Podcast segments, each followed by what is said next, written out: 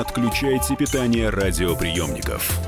Начинается передача данных. Здравствуйте, друзья! Это передача данных. Меня зовут Мария Баченина.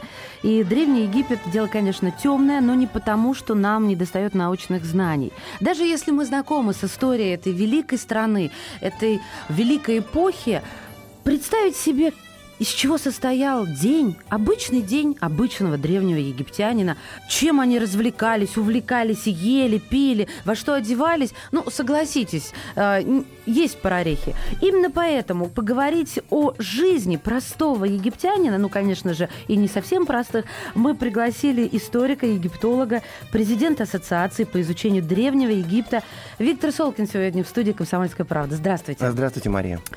Мне очень интересно начать разговор с того, что было в их головах. Вот я знаю, что в наших головах, если говорить в целом об обществе. А что у них было? Здоровье, деньги, статусность. Зачем они гнались? А, ну, э, слава богу, у нас от Египта дошло до нашего времени огромное количество и письменных источников, и памятников материальной культуры. Мы знаем многое. Во-первых, совершенно удивительно то, что когда ты читаешь записки, э, биографии, какие-то тексты человека, который жил, например, там, в 15 веке до новой эры, э, совершенно потрясает то, что они были такие же люди, как мы. То есть, да, другая совершенно религия, другое ощущение мира богов, очень высокая религиозность, но что вообще характерно для Востока. Фанатизм или просто нет, почитание? Нет, нет, абсолютно почитание, такое личное благочестие, ощущение, что мир предков рядом, мир богов рядом. Плюс все-таки очень была распространена в египетском обществе ну, магия и разные магические практики. Они даже писали письма своим умершим предкам. А, особенные были, э, было такое увлечение сонниками, и пространство сна – это отдельная тема. Но вот если мы говорим о базовых каких человеческих вещах, там, жизнь и смерть, да, вот, любовь и ненависть, вот этого очень много. То, что они пишут, это абсолютно наше чувство. Вот недаром э, всегда говорили, что человек остается человеком. А что они любили? Ну, во-первых, они очень любили большие семьи. Семьи традиционно на Востоке были большими, они очень любили детей. Второе, э, характерное тоже для Востока, это мечта о высоком положении в обществе. А, то есть стать каким-нибудь храмовым писцом, или это военная карьера. Причем военные надсмехались над писцами, а писцы издевались над военными. Ну, да, ну, правильно, да, да военные. Вот, да, а, да. Целые, целые свитки. Гражданские, гражданские всегда да. подшучивают, конечно. Вот, конечно. То есть все тоже совершенно живое. Дальше, конечно, было очень сложно, потому что было э, очень часто, что, конечно, когда молодые люди нравились друг другу, э, то э, социальный статус, различия между ним и ней э, могли этому помешать огромный свод любовной лирики. Он рассказывает в том числе о том, как она идет мимо его дома, и он более высокого статуса, чем она, и она заглядывается на его мать э, с мечтами в сердце, чтобы мать поняла, как она его любит, и все-таки вот пошла ей навстречу. Это есть... поэты какие-то да, писали, это, да? Да, это поэзия, это, это, это, это египетский папи... Шекспир. Это, особенно, да? это такая даже египетская песня песней, это папирусы Честербити из Британского музея, то есть конкретные свитки совершенно поразительные. А он смотрит на нее и говорит, что сердце мое бьется, словно красная рыба в пруду. Вот такие образы совершенно невероятные. А дальше, а, конечно, это желание построить хорошую гробницу, но это не вовсе не культ смерти, это желание правильно перейти в вечную жизнь. А, потому что у них представление о том, что наша земная жизнь, она очень важная, но это только маленький срок существования Ахау, срока существования человеческой души, вообще все это многомиллионного. И, конечно, мечта правильно перейти туда, встретиться там с предками, с, с миром богов. Есть образ совершенно поразительный, что очень его люблю, что на полях зеленого тростника, ну, в раю в таком египетском, стоит дом, и на подоконнике этого дома горит масляный светильник, и когда душа идет, она видит этот масляный светильник и понимает, что там ее ждали всегда. О, как Очень красивый тепло, образ. Да. А дальше быт, дом. И вы знаете, здесь у нас, конечно, у нас у египтологов, у нас есть уникальная возможность, нам живется лучше, чем антиковедам или специалистам по Вавилону, а потому что Египет сохраняет все благодаря своим пескам. Я приведу пример, который потряс в свое время меня и потрясает всю жизнь. В знаменитом египетском музее в Турине, а там в свое время была выставлена коллекция вещей, которые выдающийся итальянский археолог Эрнесто Скьяпарелли нашел в Ивах, в Луксоре, вообще нетронутой грабителями гробницы архитектора Ха. Это 14 век до новой эры, это Менхотеп III. Подушки и покрывала, одеяния и э, приборы для письма, Парик его любимой жены Мирит, потому что ее потом тоже подзахоронили в эту гробницу после того, как она дошла до конца своей жизни. Ее косметический ларец, и вот этот ларец открыт, и он, он видимо, любил жену, там безумно дорогие флаконы из финикийского синего, желтого белого стекла, то есть у девушки были хорошие подарки, да, и ты входишь в этот зал, и ты вдруг попадаешь в мир древнего египтянина. Да? Второй пример. Э, в долине царей в 1907 году была найдена гробница не царская, а э, жреческой четы. Его звали Иуя, э, ее звали Туя. Он был военачальник, она была храмовой певицей. Это родители царицы Тейе, прабабки Тутанхамона. И дальше Артур Вейгл, выдающийся археолог, который участвовал в этих раскопках, он сказал, что когда я вошел в эту гробницу, у меня было ощущение, что я попал на давно забытую загородную дачу. О, а, потому что да, стояли стулья, а, стояли кресла, стояли а, специальные лари для белья, стоял вот помимо саркофагов, безумно красивых, обитых золотом, да, стояли вот все эти бытовые вещи, которыми любимых папу и маму великая царица Тейса проводила в загробный мир. Но вот мы же представляем египтянина как минимум его образ а, по царским а, изображениям. А как одевались, допустим, обычные очень египтяне? Очень много изображений, не только царских в гробницах, очень много изображений. Есть прижизненные скульптуры. Ну, давайте в двух словах попробую рассказать. Они были ниже нас, то есть приблизительно где-то метр семьдесят пять – это очень хороший рост для мужчины, метр шестьдесят, метр шестьдесят пять – это рост женщины. Они были э, удивительным, э, удивительной такой смесью, э, с одной стороны, вот средиземноморская раса, да, с другой стороны, все-таки африканская кровь тоже ну, была. Вот иногда идешь по Египту и встречаются, Абсолютно да, такие правильно. Абсолютно генетический верно. взрыв. Антропологический тип сохранился да. в современном обществе. Иногда идешь, идет лицо, которое узнаваемо, просто похоже угу. на рельеф соседней соседней гробницы. Миндалевидные глаза, достаточно пухло очерченные губы, смуглый, но не темный цвет лица, и они очень гордились, и сине-черные волосы, вот цвета вороного крыла. И египтянки, между прочим, считались самыми красивыми женщинами древнего мира. Эталон а кто это признавал, кроме в Риме. самих египтян? А, в Риме. Рим. В Риме это признавали, да. Угу. И вот Египет, он для окружающих стран, он страна золота, благовоний, медицины, колдовства и невероятно красивых женщин. Слушайте, хочется сразу и обо всем. А менталитет у них был такой же, как у нынешних египтян? Нет, конечно. Другой. Ну, Сейчас конечно. это арабский менталитет. Сейчас это арабский менталитет, хотя на самом деле в Египте, в Египте в современном очень много пережиток из древнего Египта, каких-то ритуальных практик. Не, ну это понятно. Просто Этого для нас много. они э, торговлей занимаются в первую очередь, и им главное, вот у меня с, Егип... с Египтом связано что?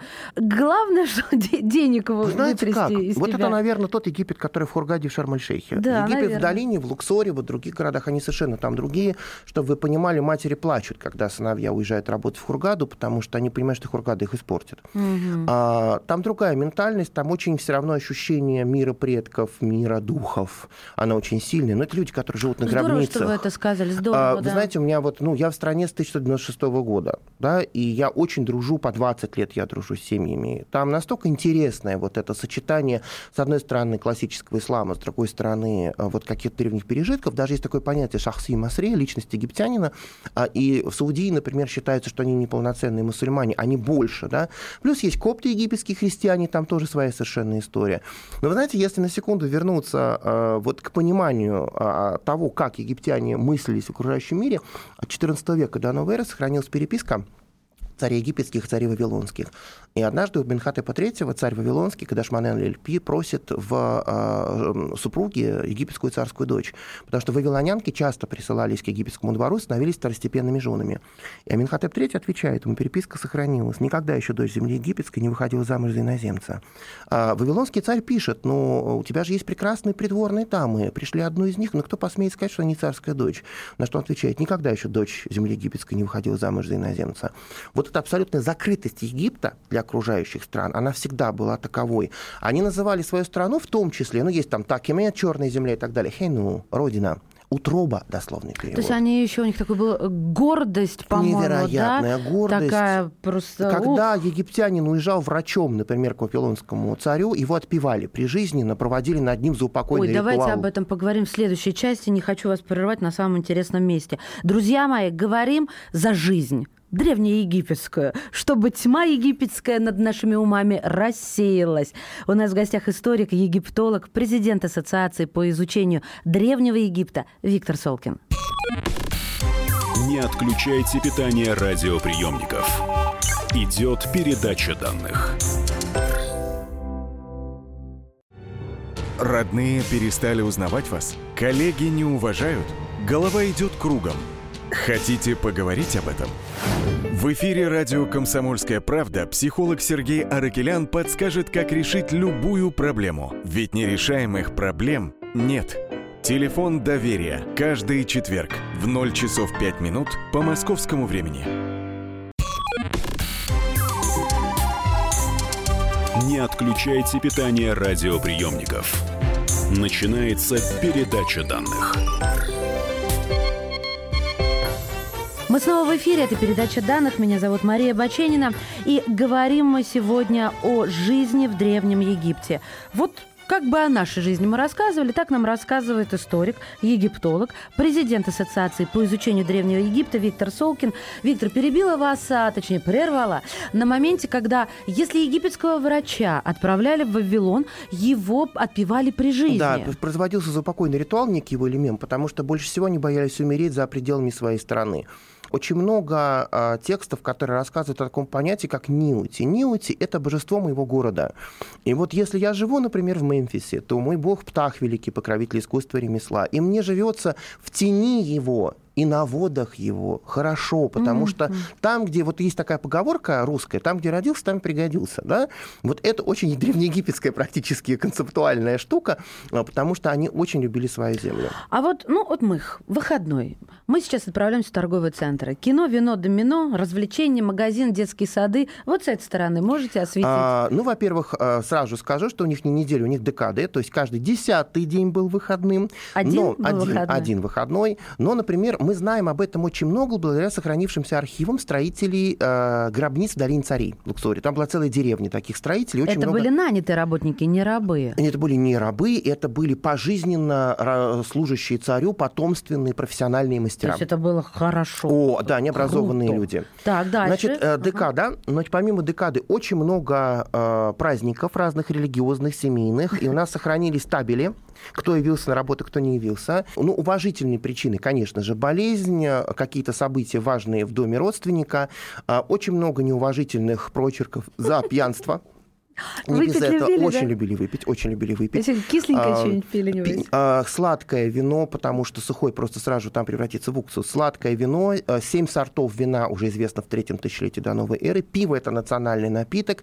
Еще был такой напиток шедех. Это вино, настоянное на перебродивших а, зернах и корках граната. Вот это гранатовое вино, это самая Представляете, алкогольная как вещь. оно давало, так сказать, Да, как говорится, по шарам, пис- сладко это в жару. писцам есть очень смешные вещи, когда, значит, старший писец говорит ученику, ну вот, вот все же люди как люди, а ты опять напился шедеха, валялся в канаве с непотребными женщинами в обнимку, вот нет тебе подобных, даже обезьяну научить можно, а тебе все никак не удается вбить вот какой-то то в голову. Ну Это он валяется, а мимо идет полиция нравов. Была у них какая-то, не Нет, знаю, полиция- патрули какие-нибудь по Ну, патрули были, более того, у них полиция, это Меджай, это специальное племя, которое обитало в Северной Нубии. Эти люди не имели права вступать в браки с египтянами, чтобы хоть как-то оттащить полицию от клановой системы общества.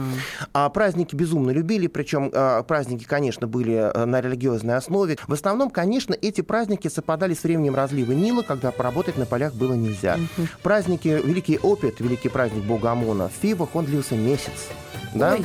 А дальше, а, если представить себе а, праздники, то это вино и пиво. И что, они заседали за столами, что вот сейчас я вас очень сильно танцевали, роскошная музыка, национальный инструмент арфа, то есть все, все было очень богато. Но сейчас дальше я вас удивлю. Вот представим, что у нас древнеегипетский пикник, да, вот нам есть время. Дальше мы пойдем на гробницу к предкам. Гробница, это как это выглядит? Выглядит это очень это просто. не пирамида, это, не пирамида. прямоугольничек из Нет, камня. это в скалах, это в скалах. Открытый двор с надписями, ну, вот такая, э, типа гробниц, разные, конечно, Ага. бывают, ну, плюс-минус. Открытый двор, а, изображение статуи там наших предков. А, Идут шахты в подземелье, там закрытые запечатанные погребальные камеры. Так. Наверху, может быть, там какие-то цветы э, посажены. Люди садятся. а В этот момент считается, что предки тоже выходят как бы из гробницы. Дальше веселятся, пьют, смеются. Молодцы какие. Да, то есть пикник, они не воспринимают гробницу как место смерти. Это место связи с предками. Это место, где уничтожается время, вот так вот, если хотите. Да? Огромное количество праздников было связано, когда, например, на, на, в дельте Египта, в знаменитом Бубастисе, в храме Баста, священной кошки, а, до а, 300 тысяч людей обоего пола на праздники. Это огромное количество для Древнего Египта. И дальше на ладьях плыли все по руслам Нила. А, древние тексты описывают, что очень было смешно, потому что, значит, народ пьянствовал, дамы а, шутили порой скобрезно с мужчинами с соседней лодки.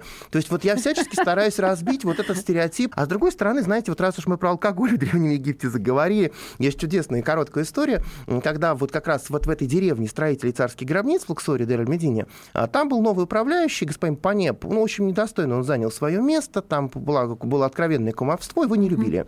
И однажды старший художник Неферхотеп, ведь такой египетский Рафаэль, если хотите, да, он знаменитый художник, он написал жалобу на имя великого визира. И на этого господин Панеба. Жалоба сохранилась. И в этой жалобе, помимо всех непотребств, которые Панеб творил, он пишет следующее. А еще этот Панеб проклятый сидел нетрезвый на незавершенном каменном саркофаге его величества и кидался в прохожих глиной. Нормально, да? Вот. Слушайте, а они на похороны, знаете, как наши бабушки с пенсии откладывали регулярно? Когда начинали строить эти гробницы? Э, ну, например, если мы говорим о царе, это важный пример, да, то первый э, приказ в, при взошествии на престол – это учреждение культа своего предшественника, а второй это строительство гробницы. И очень много и пирамид, и скальных гробниц в Луксоре недостроенных. А, очень много для а хорошего... не успели, что не ли? Успевали. Денег не хватит? Не успевали. Нет, просто времени. Не, ну, хорошо, а где его тогда хоронили, если не успевали? Ну, захоронили в незавершенной гробнице. А, и после нельзя достроить? А, все, он умер, 70 дней бальзамирования, и надо хранить. Он же идет к переходам в другой мир. Но представьте себе гробницу Сети Первого, знаменитую, знаменитую египетскую гробницу в долине царей царскую, 137 метров вглубь, полностью покрытых расписанными рельефами. Серьезно. Пара камер все-таки не завершена. Знаете, что самое дорогое на похоронах? Вовсе не саркофаг, и даже не позолоченная маска, а профессиональные плакальщицы. Да. Вот эти женщины, которые посыпают голову пеплом, мажут лицо илом, воют, плачут, они изображают великую богиню Сиду, которая когда-то плакала так по убитому своему а, мужу а что, мне, Осирису. что так, это, это дорого так так было? Трудно а, было что это, сделать? это, это очень высокооплачиваемая профессия. Вот я бы есть, зарабатывала хорошо. То есть они не просто, то есть это не просто вой на кладбище, да, они были профессиональными жрицами, то есть это чтение Ну, это молитв, театр это пение, такой, это да. театр, это такая ритуальная драма плача, Драма, в которой да. они вовлекают вдову. А от чего умирали? А, Вы знаете, ну, примеров, конечно, очень много разных. Все-таки высокая, конечно, детская смертность, несмотря на хорошую медицину. Примеры такие с царским домом связанные, а, простите за тавтологию. Ну, например, Хатшепсут, да, знаменитая женщина-фараон, огромная раковая опухоль в поясничной области, то есть тяжелый рак, она умирала очень плохо. А, Очень много зубных болезней, потому что а, хлеб же делается из муки, которая получена на зернотерке. Там всегда известковая примесь, и с зубами было очень много проблем. Но, с другой стороны, представьте себе, что они сделали а, мосты из слоновой кости. Были зубные мосты из слоновой кости. Как-то это вообще в голове не укладывается. Зубы из слоновой кости на тонкой золотой проволоке, потому что золото же не а, окисляется, золото не деградирует. Вот. А, Очень много а, просто смертности, которая была связана с производством. То есть строители, Несчастные да, случаи несчастные случаи. О медицине пару слов. Медицина чрезвычайно развитая, самая сильная медицина древнего мира, отдельные папирусы гинекологические, офтальмологические, хирургические, тесты на беременность. Противозачаточные средства, которые делались на основе мягкой сердцевины папируса и на кислотном травяном составе. Ну вот в этом А, какая-то логика есть. да, а есть. вот а тесты... Тесты на беременность очень забавные. Их изучали немцы лет 15 тому назад. Мочой беременной женщины, э, ну, женщины, да, поливается определенный сорт пшеницы и ячменя. Дальше по лунным дням идет э, рассчитывание, как он прорастает. Действительно, как установили, в моче беременной женщины есть определенные белки, которые стимулируют рост. Более того, там есть показатель, если это ячмень, то, скорее всего, будет мальчик, а если пшеница, то девочка. А, хирургия с обезболиванием на основе а, вытяжки из опиумного мака, которые привозили с Кипра, причем привозили в специальных особенных сосудах, которые были на учете в царском доме. То есть они понимали, что они понимали, что они привозят, да. Но подумайте, трепанация черепа с обезболиванием в 15 веке до новой эры. У нас в Первую мировую войну оперировал Пирогов оперировал без э, обезболивания. А учились в храмах, правильно? Учились только в храмах. И школы Храм- были школы, храмы. конечно же, храмовые. И вот в храмах богини Сехмет были знаменитые больницы, Но любое медицинское заключение, очень интересно в папирусах, врач должен сначала ответить честно сам себе на вопрос. Это болезнь, которую я умею лечить, или это болезнь, которую я не умею лечить? Да? Второй, я ее лечу вот так, вот так, вот так, и в этом рецепте обязательно есть составляющая медикаментозная и всегда есть составляющая магическая. Вот видите. То есть ритуальная практика. Так и в магию начнешь верить наговаривание, на, наговаривание на воду, специальные ритуальные статуи, покрытые заклинаниями, которые поливались водой. Вода это потом собиралась, целительные статуи так называемые. И, конечно, колоссальные травники. И вот в этом большая проблема, потому что очень многие э, травы просто не идентифицированы.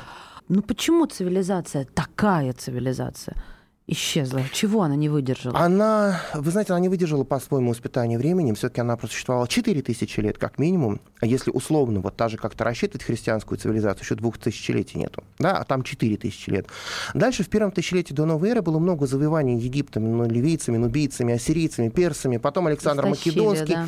И вы знаете, когда Александр Македонский создал вот этот удивительный эллинистический мир, такой красивый, да, а, в нем а, ритуальному, жестко национально ориентированному, ориентированному только на свой язык. Египту места не было. Вот я считаю, тут надо поставить многоточие, потому что мне еще хочется много и много раз увидеть в нашей студии Виктора Солкина. Спасибо. Историк, египтолог, президент Ассоциации по изучению Древнего Египта был сегодня у нас в гостях. Это вам спасибо. И до новых встреч. Передача данных успешно завершена. Не отключайте питание радиоприемника. Скоро начнется другая передача. The time for empty talk is over. We will make America great again. Это все мы слышали. А что на самом деле происходит в США? Реальные новости, курьезы и события, которые нигде, кроме Штатов, случиться не могут. Как они там за океаном вообще живут? Разбираемся в программе «Не валяй дурака Америка» с Марией Берг и Александром Малькевичем. Слушайте и звоните по понедельникам с 12 часов по московскому времени.